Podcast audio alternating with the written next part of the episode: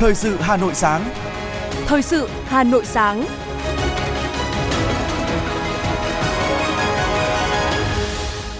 Kính chào và cảm ơn quý vị thính giả đang nghe chương trình thời sự của Đài Phát thanh Truyền hình Hà Nội. Chương trình sáng nay thứ sáu ngày 13 tháng 10 sẽ chuyển tới quý vị một số nội dung chính sau đây.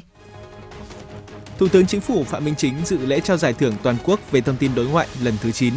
Hà Nội và Australia tăng cường hợp tác về chuyển đổi số. Thành phố Hà Nội sẽ công khai thông tin cá nhân, tổ chức vi phạm quy định về phòng cháy, chữa cháy trên phương tiện thông tin đại chúng và cảnh báo đến cộng đồng, dân cư. Trong phần tin thế giới có những tin chính như sau. Tổng thư ký Liên Hợp Quốc Antonio Guterres cảnh báo xung đột Israel-Hamas đang có nguy cơ lan rộng. Ai Cập thúc đẩy chuyển viện trợ tới giải Gaza. Sau đây là nội dung chi tiết. Tối qua tại Nhà hát lớn Hà Nội đã diễn ra lễ trao giải thưởng toàn quốc về thông tin đối ngoại lần thứ 9. Thủ tướng Phạm Minh Chính đến dự và phát biểu tại lễ trao giải. Thay mặt lãnh đạo Đảng, Nhà nước, Thủ tướng Phạm Minh Chính nhiệt liệt chúc mừng, cảm ơn các cá nhân tập thể trong và ngoài nước đã tham gia đoạt giải thưởng toàn quốc về thông tin đối ngoại lần thứ 9. Thủ tướng khẳng định 110 tác phẩm được lựa chọn vinh danh thực sự là những tác phẩm nổi bật, mang tính lan tỏa cao, là sản phẩm đong đầy tâm huyết trách nhiệm và tình cảm đối với đất nước Việt Nam của cả tác giả trong và ngoài nước. Thủ tướng cho biết, thời gian tới, tình hình quốc tế và trong nước tiếp tục diễn biến phức tạp, khó lường với nhiều khó khăn thách thức đan xen, nhưng khó khăn thách thức nhiều hơn. Trong bối cảnh đó, Đảng ta xác định phương châm triển khai công tác thông tin đối ngoại trong giai đoạn mới là chủ động, đồng bộ, kịp thời, sáng tạo, hiệu quả, để làm tốt hơn nữa công tác truyền thông nói chung, công tác thông tin đối ngoại nói riêng, Thủ tướng đề nghị các cơ quan liên quan, các chiến sĩ trên mặt trận thông tin đối ngoại cần tập trung nâng cao nhận thức về vai trò của công tác đối ngoại và thông tin đối ngoại gắn với việc triển khai hiệu quả đường lối, chính sách của Đảng, pháp luật của nhà nước, phát huy sức mạnh của nhân dân để xây dựng và bảo vệ Tổ quốc trong tình hình mới, đẩy mạnh truyền thông, quảng bá về đất nước, con người Việt Nam, nhất là những thành tựu to lớn có ý nghĩa lịch sử đã đạt được về tinh thần đại đoàn kết toàn dân tộc, nền văn hóa phong phú, đa dạng, đậm đà bản sắc dân tộc, về con người Việt Nam thủy chung, thân thiện, nghĩa tình và yêu chuộng hòa bình. Qua đó phát huy nội lực, tranh thủ ngoại lực, kết hợp sức mạnh bên trong và bên ngoài, sức mạnh dân tộc và sức mạnh thời đại để phát triển đất nước – Thủ tướng nhấn mạnh, kể từ khi ra đời đến nay, Giải thưởng toàn quốc về thông tin đối ngoại đã thực sự khẳng định được thương hiệu của mình, không chỉ là ngày hội của những người làm công tác thông tin đối ngoại mà còn là sự kiện hấp dẫn, tạo được tiếng vang lớn trong dư luận xã hội, thu hút sự quan tâm theo dõi của đông đảo khán giả trong và ngoài nước. Trong mùa giải năm nay, ban tổ chức đã nhận được 1.456 tác phẩm, tăng 30% so với mùa giải trước. Qua hai vòng chấm sơ khảo và trung khảo hết sức công tâm, khách quan, trách nhiệm, Hội đồng giải thưởng đã quyết định trao giải cho 110 tác phẩm trên sản phẩm, trong đó có 50 giải khuyến khích, 30 giải ba, 22 giải nhì và 8 giải nhất. Thủ tướng Chính phủ vừa có công điện số 950 về chủ động ứng phó mưa lũ tại khu vực miền Trung. Công điện nêu rõ vừa qua, tại một số địa phương khu vực Bắc Bộ, Trung Bộ và Tây Nguyên đã xảy ra mưa lớn, gây ngập lụt cục bộ, sạt lở đất, lũ quét, thiệt hại về người và tài sản của nhân dân –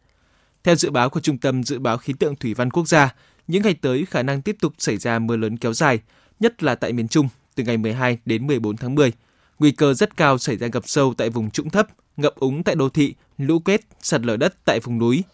Hiện nay là thời điểm thường xảy ra mưa, bão tại miền Trung và Tây Nguyên. Để bảo đảm an toàn tính mạng, hạn chế thiệt hại tài sản của nhân dân và nhà nước, Thủ tướng Chính phủ yêu cầu Ban chỉ đạo quốc gia về phòng chống thiên tai Ủy ban Quốc gia ứng phó sự cố, thiên tai và tìm kiếm cứu nạn, các bộ trưởng, chủ tịch Ủy ban nhân dân các tỉnh, thành phố không được lơ là, chủ quan, tổ chức theo dõi chặt chẽ diễn biến thiên tai, tập trung chỉ đạo, chủ động triển khai kịp thời, hiệu quả các biện pháp ứng phó với thiên tai, tập trung một số nhiệm vụ.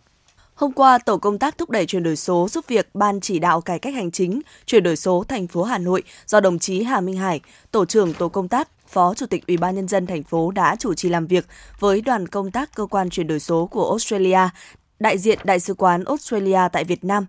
Chia sẻ với lãnh đạo Ủy ban nhân dân thành phố Hà Nội và tổ công tác về chuyển đổi số, bà Lucy Poi, Phó Tổng cục trưởng Tổng cục Chiến lược Kiến trúc và Khám phá số, trưởng đoàn cơ quan chuyển đổi số Australia cho biết, cơ quan chuyển đổi số của Australia là cơ quan có nhiệm vụ điều phối, giám sát, đôn đốc triển khai các dự án chuyển đổi số, sử dụng ngân sách, đồng thời tổ chức đào tạo tập huấn, nâng cao kỹ năng số cho cán bộ các cơ quan nhà nước phụ trách về chuyển đổi số. Đặc biệt, cải cách về dịch vụ công của Australia gồm có các cải tiến có tính gắn kết và đo lường được trong toàn hệ thống. Các sáng kiến tập trung vào trí tuệ nhân tạo và danh tính số. Kết thúc buổi làm việc, Phó Chủ tịch Ủy ban nhân dân thành phố Hà Nội Hà Minh Hải trân trọng cảm ơn những chia sẻ của đoàn công tác cơ quan chuyển đổi số của Australia. Những chia sẻ này sẽ giúp các cơ quan đơn vị của thành phố Hà Nội học hỏi kinh nghiệm, đóng góp vào công tác tham mưu, thúc đẩy cải cách hành chính và chuyển đổi số tại thủ đô. Chiều qua, Ngày hội khởi nghiệp đổi mới sáng tạo vùng thủ đô năm 2023 với chủ đề Hà Nội kết nối vùng thủ đô, sáng tạo và phát triển đã khai mạc. Sự kiện do Bộ Khoa học và Công nghệ phối hợp Ủy ban nhân dân thành phố Hà Nội tổ chức từ ngày 12 đến 14 tháng 10.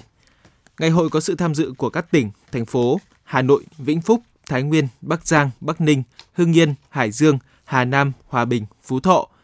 Ngày hội góp phần nâng cao nhận thức về khoa học và công nghệ, chuyển đổi số, khởi nghiệp đổi mới sáng tạo, xây dựng, kết nối và nâng cao năng lực các chủ thể của hệ sinh thái khởi nghiệp đổi mới sáng tạo của vùng thủ đô. Cùng với đó quảng bá các sản phẩm, dịch vụ khoa học công nghệ và sản phẩm chủ lực, kết nối sản phẩm đến người tiêu dùng, nhà quản lý, nhà khoa học, cộng đồng doanh nghiệp, đồng thời góp phần thúc đẩy phát triển, mở rộng thị trường, định hướng phát triển cho các sản phẩm, dịch vụ của doanh nghiệp khởi nghiệp trong thời gian tới.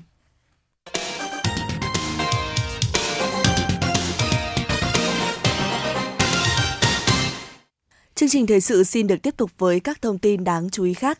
Thưa quý vị, đội quản lý thị trường số 1 phối hợp với đội quản lý thị trường số 4 Cục Quản lý thị trường Hà Nội đã tiến hành kiểm tra đột xuất, phát hiện cơ sở kinh doanh tập kết pháo hoa tại căn hộ tầng 2, chung cư mini nằm sâu trong khu dân cư phố Thái Hà, quận Đống Đa và phát hiện nhiều dàn pháo hoa không có hóa đơn chứng từ. Đây là vụ việc đầu tiên phát hiện hàng hóa giả mạo là pháo hoa, mặt hàng được quản lý chặt chẽ theo quy định của pháp luật. Tại thời điểm kiểm tra, đoàn kiểm tra phát hiện có 1.459 ống phóng pháo hoa với nhiều kích cỡ được đóng, đựng trong các hộp và dàn phóng. Trong số này, nhiều ống hàng đã được xác nhận tại chỗ là giả mạo của công ty trách nhiệm hữu hạn một thành viên hóa chất 21 Bộ Quốc phòng. Đoàn kiểm tra tạm giữ toàn bộ số hàng hóa trên để tiếp tục xác minh, mở rộng, đảm bảo xử lý triệt đề, nghiêm khắc theo quy định của pháp luật. Ủy ban nhân dân thành phố Hà Nội vừa có kế hoạch về tiếp tục tăng cường lãnh đạo, chỉ đạo của Đảng đối với công tác phòng cháy, chữa cháy và cứu nạn cứu hộ trên địa bàn thành phố Hà Nội trong tình hình mới. Thành phố yêu cầu lấy chủ động phòng ngừa là chính, lấy phòng ngừa là cơ bản, chiến lược lâu dài, làm tốt công tác phòng cháy để ngăn ngừa cháy nổ với phương châm từng nhà an toàn, từng nhà máy, xí nghiệp, doanh nghiệp an toàn, từng khu phố an toàn, từng xã, phường, thị trấn an toàn.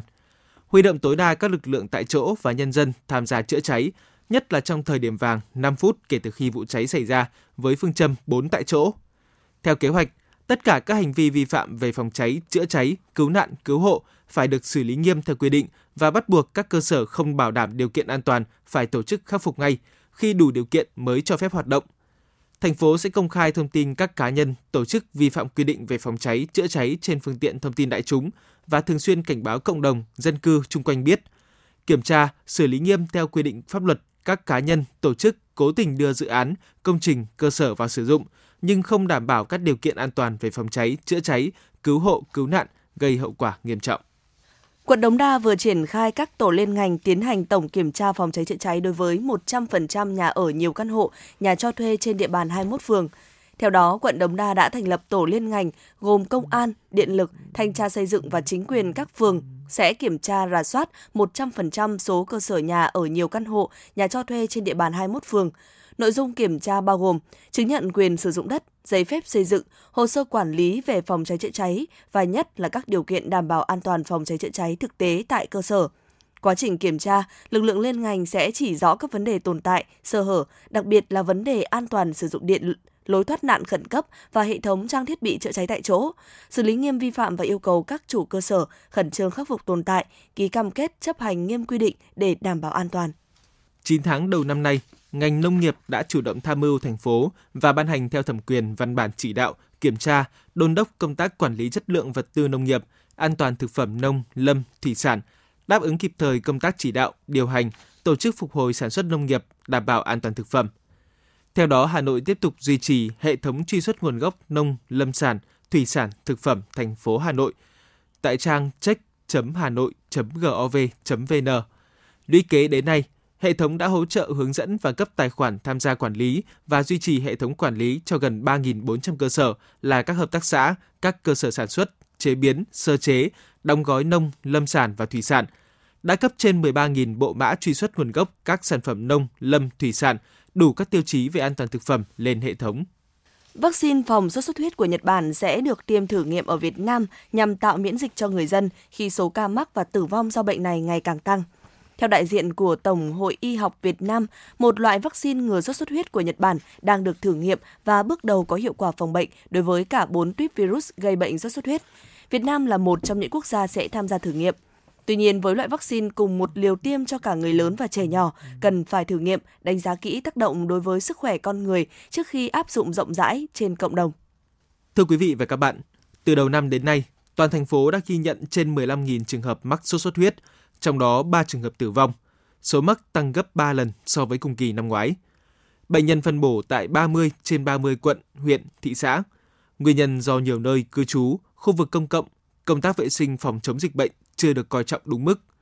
Để phòng dịch sốt xuất huyết, người dân cần chủ động loại bỏ môi trường phát sinh bọ gậy, loại bỏ những đống rác, chai lọ có chứa nước thải để mỗi truyền bệnh không còn môi trường sinh sản. Không loang quăng, không bọ gậy sẽ không có sốt xuất huyết, lời tuyên truyền tưởng như dễ thực hiện. Tuy nhiên, trước sân nhà của bệnh nhân mắc sốt xuất huyết là bà Đỗ Thị Ngọ, thôn 7, xã Liên Hiệp, huyện Phúc Thọ. Đồ chơi của cháu nhỏ tồn động nước mưa, vô tình là nơi chứa ổ bọ gậy và mũi vằn sốt xuất huyết truyền bệnh gia đình bà vẫn còn chủ quan, lơ là vệ sinh nhà cửa, loại bỏ những vật dụng có chứa nước thải. Bà Đỗ Thị Ngọ, thôn 7, xã Liên Hiệp, huyện Phúc Thọ cho biết. Tôi sẽ dọn dẹp hết, bán bỏ hết những cái đồ chơi dụng cụ các cháu nào không dùng đến. Và bỏ đấy đâm ra tôi cũng ốm mệt mấy hôm nay không để ý đến. Tôi chấp hành là dọn dẹp hết sạch, không không để tình trạng có bệnh phải nữa. Huyện Phúc Thọ đã triển khai phun thuốc diệt mũi tại ổ dịch ở xã Liên Hiệp nhưng chỉ diệt được mũi trưởng thành. Tuy nhiên tại các hộ gia đình, trường mầm non vẫn còn nhiều ổ bọ gậy. Một số nhà dân không thả cá diệt bọ gậy, không che đậy kín là nơi lý tưởng cho mũi đẻ trứng. Chỉ sau 7 ngày sẽ lại có một lứa mũi mới phát sinh. Còn tại khuôn viên trường mầm non của xã Liên Hiệp, lốp xe được các cô trang trí dùng làm đồ chơi cho trẻ cũng động nước mưa nuôi bọ gậy, phát sinh ra mũi truyền bệnh sốt xuất huyết. Ông Đinh Trọng Bổng, Chủ tịch Ủy ban nhân dân xã Liên Hiệp, huyện Phúc Thọ cho biết. Công tác ờ, phun thuốc hiệu quả thì chúng tôi cũng đã chỉ đạo toàn thể người dân tổng dọn vệ sinh trước khi là phun thuốc và tất cả các người dân thì cũng đã hưởng ứng công tác tổng dọn vệ sinh môi trường. Huyện Phúc Thọ đang đứng thứ ba thành phố về số bệnh nhân mắc sốt xuất huyết, lũy tích từ đầu năm đến nay là 671 ca và còn 248 bệnh nhân đang điều trị. Để dịch sốt xuất huyết không lan rộng trong cộng đồng, toàn huyện Phúc Thọ tập trung cao nhất cho công tác phòng dịch, sâu sát chỉ đạo cơ sở, tập trung các địa bàn trọng điểm nơi ổ dịch đang lưu hành, tuyên truyền hướng dẫn toàn dân diệt tận gốc nguồn phát sinh là ổ bọ gậy, không để phát triển thành mũi truyền bệnh sốt xuất huyết. Ông Nguyễn Đình Sơn, Chủ tịch Ủy ban nhân dân huyện Phúc Thọ nói: là người cán bộ phải nhiệt tình làm tốt công tác tuyên truyền để nâng cao nhận thức. Từ cái việc tuyên truyền nâng cao nhận thức mà trách nhiệm của những người dân còn thờ ơ, vô cảm, thiếu trách nhiệm với cộng đồng thì có những cái biện pháp xử lý cho nó phù hợp đồng thời thường xuyên phê bình trên hệ thống truyền thanh của xã để cho những gia đình đó phải có những cái nhận thức rõ ràng hơn. Đang vào tháng cao điểm đỉnh dịch sốt xuất huyết nên ngoài việc hưởng ứng phun thuốc diệt mũi thì mỗi hộ gia đình, khu công cộng, cơ quan, đơn vị trường học, công trường, xây dựng, chợ dân sinh tại các địa phương phải thường xuyên tổng vệ sinh môi trường diệt bọ gậy. Khi đó dịch bệnh mới được khống chế hoàn toàn. Ông Khổng Minh Tuấn, Phó Giám đốc Trung tâm Kiểm soát Bệnh tật Hà Nội cho biết. Phòng chống sốt huyết thì ờ, cái biện pháp mà phun hóa chất diệt mũi trưởng thành nó chỉ là cái giải pháp ngọn. Chứ còn cái ờ, giải pháp căn cơ và quan trọng nhất vẫn là xử lý các cái ổ bọ gậy.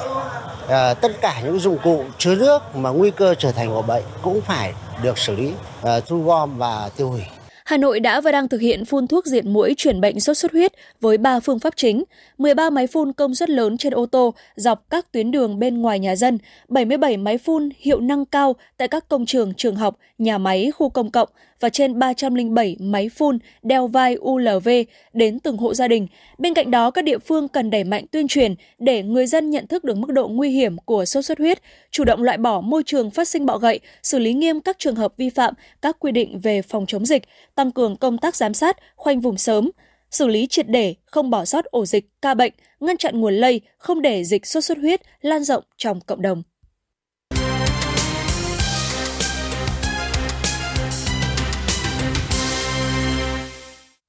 Chiều qua, Ban chỉ đạo quốc gia phòng chống mù loà Bộ Y tế, Bệnh viện Mắt Trung ương, Hội Nhãn khoa Việt Nam phối hợp tổ chức meeting hưởng ứng Ngày Thị giác Thế giới. Phó giáo sư tiến sĩ Nguyễn Tuấn Hưng, Phó vụ trưởng vụ tổ chức cán bộ y tế phụ trách quản lý điều hành Bệnh viện Mắt Trung ương cho biết, Việt Nam hiện có khoảng 2 triệu người mù lòa, 80% các nguyên nhân gây mù có thể phòng và chữa được. Một phần ba trong số đó là những người nghèo không có tiền điều trị mang lại ánh sáng. Qua điều tra cho thấy, các nguyên nhân gây mù chính hiện nay thì đục thủy tinh thể vẫn là nguyên nhân chủ yếu, chiếm tới 66,1%. Tiếp đó là các bệnh lý đáy mắt, glaucom, tật khúc xạ. Hưởng ứng Ngày Thị giác Thế giới năm nay, tổ chức quốc tế, các thầy thuốc nhãn khoa cảnh báo người dân về tầm quan trọng phải bảo vệ mắt trong quá trình lao động, kêu gọi ưu tiên chăm sóc mắt cho người lao động mọi nơi, mọi lúc. Thưa quý vị và các bạn, bên cạnh sốt xuất huyết, dịch đau mắt đỏ đang lây lan nhanh trên địa bàn Hà Nội.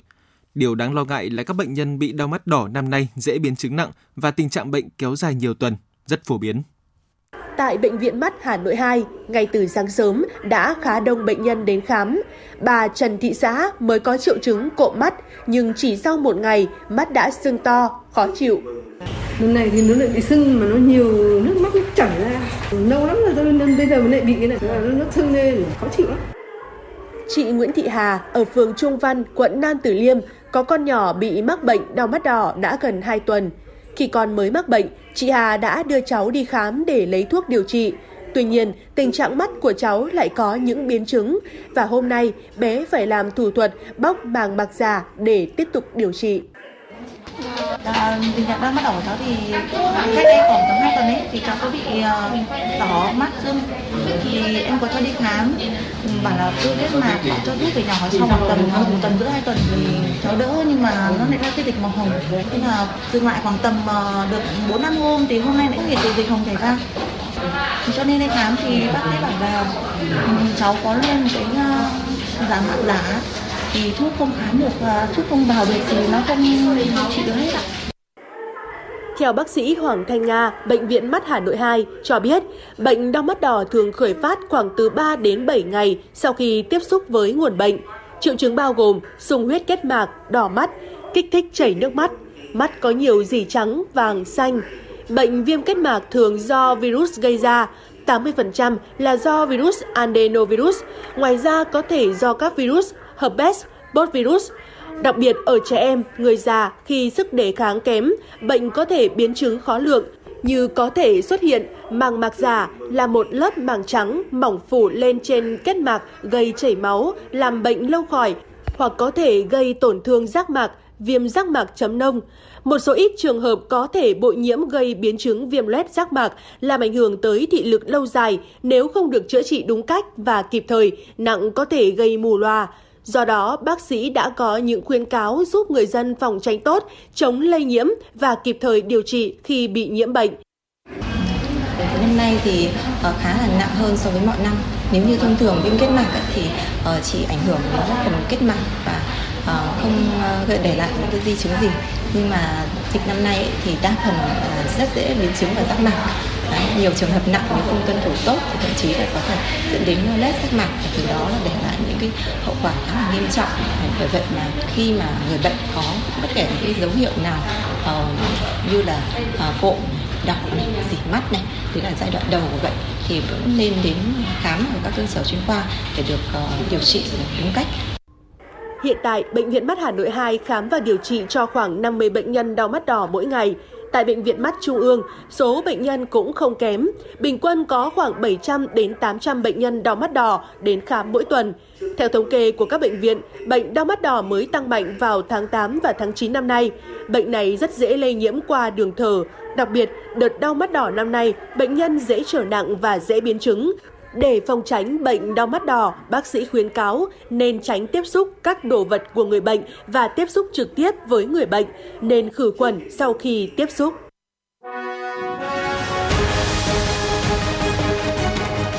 Thời sự Hà Nội, nhanh, chính xác, tương tác cao. Thời sự Hà Nội, nhanh, chính xác, tương tác cao.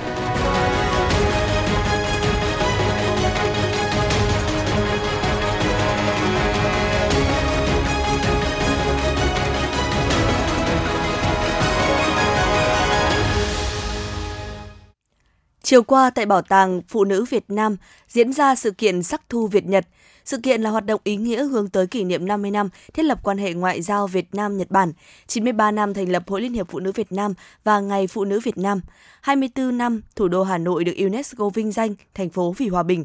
Sự kiện Sắc thu Việt Nhật giới thiệu vẻ đẹp duyên dáng, rực rỡ sắc màu của trang phục truyền thống áo dài Việt Nam và kimono Nhật Bản thông qua trình diễn thời trang do các người mẫu chuyên nghiệp thể hiện. Hai bộ sưu tập trình diễn tại sự kiện gồm Việt Nam gấm hoa của nhà thiết kế Nguyễn Lan Vi và Bốn mùa Nhật Bản của chuyên gia kimono Junko Sofia Kajikaji. Nhân dịp này, chuyên gia Junko Sofia Kajikaji đã trao tặng Bảo tàng Phụ nữ Việt Nam bộ kimono có giá trị văn hóa và nghệ thuật cao, được sáng tạo, lưu truyền và gìn giữ trong gia đình bà nhiều năm qua. Thưa quý vị, Hà Nội vừa được Booking.com lựa chọn là một trong những điểm đến trong khu vực châu Á, Thái Bình Dương với những trải nghiệm ẩm thực vô cùng đặc sắc. Booking.com cho biết Hà Nội là một thiên đường ẩm thực với những món ăn thơm ngon, nức tiếng kinh kỳ. Gần đây khi Michelin chính thức ghé thăm, Hà Nội cũng ghi danh 3 nhà hàng được trao sao Michelin danh giá là gia, Hibana by koki và Tầm Vị. Sức hấp dẫn của văn hóa ẩm thực Hà Nội không chỉ ở hương vị, màu sắc món ăn, mà còn từ tri thức, kỹ thuật, bí quyết nhà nghề và những câu chuyện xung quanh thể hiện bề dày lịch sử, văn hóa. Đó cũng chính là giá trị cốt lõi của di sản ẩm thực và việc nhấn mạnh vào những giá trị ấy sẽ góp phần khẳng định bản sắc Hà Nội trên bản đồ ẩm thực thế giới. Ẩm thực Hà Nội không chỉ làm say lòng thực khách phổ thông mà còn thuyết phục ngay cả những chính trị gia hay các nhà ẩm thực uy tín như cựu Tổng thống Pháp Francois Hollande, cựu Tổng thống Mỹ Barack Obama, đầu bếp danh tiếng Anthony Bourdain Đặc biệt tại Hội nghị Thượng đỉnh Hoa Kỳ-Triều Tiên lần thứ hai diễn ra ở Hà Nội, ẩm thực Hà Thành đã tạo được ấn tượng mạnh mẽ với giới truyền thông quốc tế. Hình ảnh các món ngon Hà Nội như phở thìn, bánh quấn bảo hoành, giò trà ước lễ, xôi chè Phú Thượng, chè sen Tây Hồ, cà phê trứng giảng, với những lời khen ngợi tràn ngập trên nhiều thông tin cũng như trang mạng xã hội của các nhà báo quốc tế. Gần đây nhất, chuyến thăm cấp nhà nước của Tổng thống Hàn Quốc Suk Yeon cùng phu nhân tới Việt Nam và chuyến thăm của Tổng thống Mỹ Joe Biden tới Việt Nam thì hình ảnh về một Hà Nội yêu chuộng hòa bình, mến khách cùng nền ẩm thực tinh tế cũng là một dấu ấn đậm nét. Có thể nói ẩm thực như một sứ giả ngoại giao đặc biệt của văn hóa Hà Nội. Ông Phạm Văn Bảy, Phó Giám đốc Việt Travel chi nhánh Hà Nội, nói. Rất nhiều các cái ẩm thực của Việt Nam đã được bạn bè quốc tế thưởng thức, chẳng hạn như là uh, chúng ta đã được uh, tổng thống Obama đúng không ạ thưởng thức bún chả hay là những cái nem của Việt Nam khi mà ra các cái ờ, cuộc thi của thế giới thì cũng được lựa chọn rất là nhiều. Hay là họ đến Việt Nam thì họ biết đến món phở. Festival Thu Hà Nội đến để yêu diễn ra trong 3 ngày từ tối ngày 29 tháng 9 đến ngày mùng 1 tháng 10 đã tạo sức hút lớn với khoảng 80.000 lượt khách đến tham quan trải nghiệm. Trong khuôn khổ của lễ hội Thu Hà Nội, không gian văn hóa ẩm thực là một điểm nhấn hấp dẫn du khách. Không gian quy tụ 51 gian hàng của các hội nghề nghiệp, nghệ nhân, doanh nghiệp, cơ sở ẩm thực nổi tiếng tại Hà Nội và cả nước, giới thiệu các món ăn hấp dẫn như phở bò, phở gà, bún thang, chả cá, chả cốm, bún ốc Hồ Tây, xôi Phú Thượng. Du khách đến đây còn để hoài niệm về những món ăn từng gắn bó với mình trong ký ức, hay chỉ để nghe câu chuyện của các gia đình có truyền thống làm ẩm thực lâu đời Hà Nội. Nghệ nhân ẩm thực Hà Thành Ánh Tuyết bày tỏ. Đã nói đến Hà Nội thì ta không thể nào không nhắc đến ẩm thực. Bởi vì ẩm thực Hà Nội nó là uh, mang một cái nó, nó tinh túy uh, mà nó là một cái đỉnh cao. Uh, tôi lại là được mệnh danh còn là khó tính nữa. Trong cái vấn đề ẩm thực. Thế thì nói đến cái ẩm thực của hà nội thì phải nói đến là ẩm thực nó rất là phong phú. Và và cái mùa thu của hà nội thì nó lại ẩm thực nó lại có rất nhiều cái dấu ấn để mà làm nên cái mùa thu hà nội. Tôi nói ví dụ như là chỉ có đến mùa thu hà nội thì mới có đến cốm nhiều các cái món của Hà Nội nữa ví dụ như là sấu chín Hà Nội này thế rồi à, à, món à, chả rươi Hà Nội này thì nó chỉ nằm trong à, cái à, mùa thu Hà Nội. Cùng với các tuyến phố ẩm thực chuyên biệt, Hà Nội đã xây dựng triển khai nhiều chương trình quảng bá ẩm thực gắn với du lịch trên các kênh truyền thông quốc tế, tổ chức nhiều sự kiện giao lưu văn hóa gắn với tôn vinh, quảng bá văn hóa ẩm thực, thành phố có các cơ sở dạy nấu ăn và trải nghiệm ẩm thực cho người nước ngoài. Ngoài ra mô hình tour trải nghiệm ẩm thực ngày càng thu hút nhiều công ty lữ hành tham gia khai thác. Tất cả cho thấy những nỗ lực biến ẩm thực Hà Thành thành đại sứ, cầu nối hữu nghị, đưa Hà Nội đến gần hơn với bạn bè và du khách quốc tế.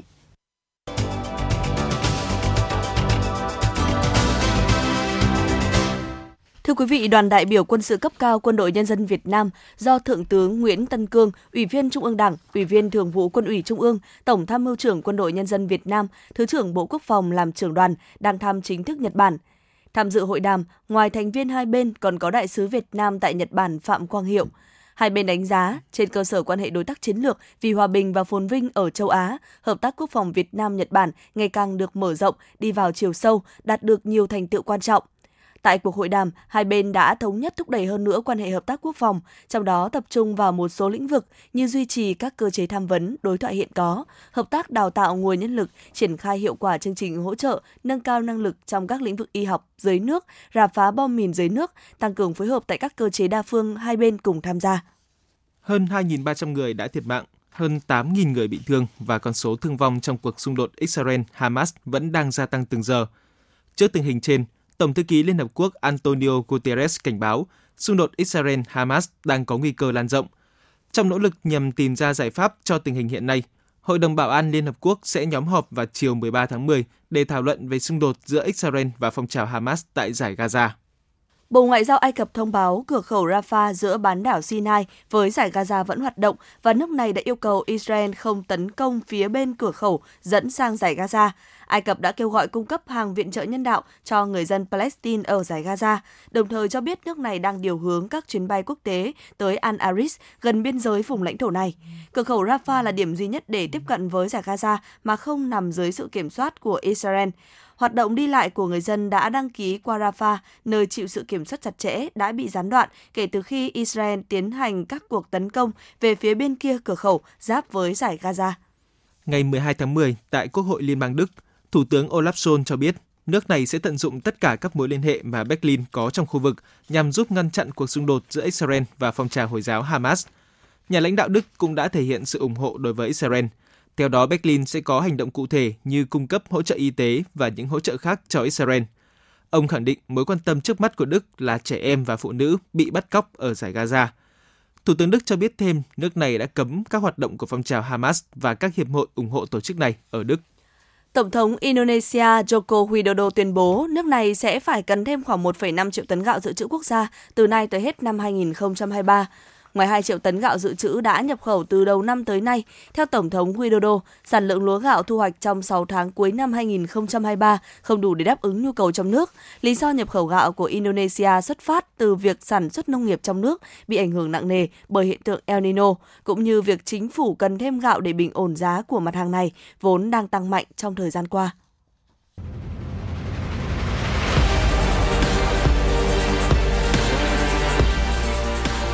Bản tin thể thao. Bản tin thể thao.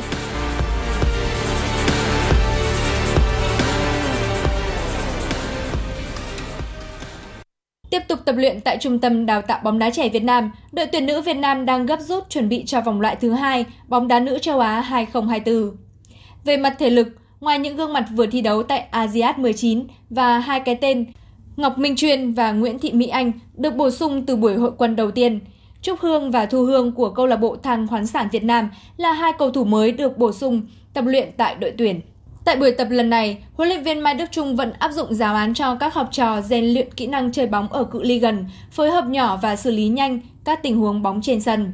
Theo kế hoạch, trận giao quân tại vòng loại thứ hai bóng đá nữ châu Á 2024, thầy trò huấn luyện viên Mai Đức Trung sẽ chạm trán với nước chủ nhà, tuyển nữ Uzbekistan vào 19 giờ ngày 26 tháng 10. Giải bóng đá học sinh Trung học phổ thông Hà Nội năm 2023 đang đi đến những khâu chuẩn bị cuối cùng cho các trận đấu. Mùa giải năm nay có sự góp mặt của 100 đội bóng tham dự, chia làm 25 bảng, mỗi bảng 4 đội, thi đấu theo thể thức vòng tròn một lượt, chọn ra 25 đội nhất bảng vào vòng trong. Ngoài ra, 7 đội nhì có thành tích cao nhất trong 25 bảng cũng có vé vào vòng loại trực tiếp. Với mùa giải thứ 22, giải bóng đá học sinh Trung học phổ thông Hà Nội hướng đến một sân chơi hấp dẫn, tạo điều kiện cho các bạn học sinh có thể giao lưu, học hỏi lành mạnh, không đặt thắng thua là mục đích giải đấu. Các trận đấu sẽ được diễn ra từ ngày 15 tháng 10 trên sân vận động Trung tâm Thể dục Thể thao quận Tây Hồ. Theo thông tin từ Liên đoàn bóng đá cầu lông thế giới BWF mới cập nhật, tay vợt nữ số 1 Việt Nam chính thức tăng 2 bậc để vươn lên xếp thứ 26 thế giới. Thành tích lọt vòng 1-8 nội dung cầu lông ASEAN 19 giúp tay vợt gốc Phú Thọ được cộng thêm 4.800 điểm trên bảng xếp hạng. Ngay sau ASEAN 19, Nguyễn Thùy Linh lên đường sang Phần Lan tranh tài giải cầu lông quốc tế Phần Lan mở rộng. Đây là giải đấu nằm trong hệ thống World Tour Super 500 của BWF nên thu hút nhiều tay vợt mạnh trên thế giới tham gia. Ở trận đấu đầu tiên, tay vợt nữ số 1 Việt Nam Nguyễn Thùy Linh có màn lội ngược dòng ngoạn mục trước đối thủ Yang Baywen thuộc top 10 thế giới để thẳng tiến vào vòng 2 giải cầu lông Phần Lan mở rộng. Dự báo thời tiết ngày và đêm 13 tháng 10 Trung tâm Dự báo Khí tượng Thủy văn Quốc gia dự báo 13 tháng 10 năm 2023 Hà Nội nhiều mây, trưa chiều nắng nhẹ, sáng và đêm trời lạnh. Gió đông bắc cấp 2, cấp 3, nhiệt độ thấp nhất 23 đến 25 độ, nhiệt độ cao nhất 27 đến 29 độ. Quý vị và các bạn vừa nghe chương trình thời sự của Đài Phát thanh Truyền hình Hà Nội, chỉ đạo nội dung Nguyễn Kim Khiêm, chỉ đạo sản xuất Nguyễn Tiến Dũng, chịu trách nhiệm sản xuất Xuân Luyến, tổ chức sản xuất và đạo diễn Hoa Mai, thư ký Thu Vân, phát thanh viên Hồng Hạnh Ngọc Bách cùng kỹ thuật viên Kim Thoa thực hiện. Xin kính chào và hẹn gặp lại quý vị trong các chương trình sau.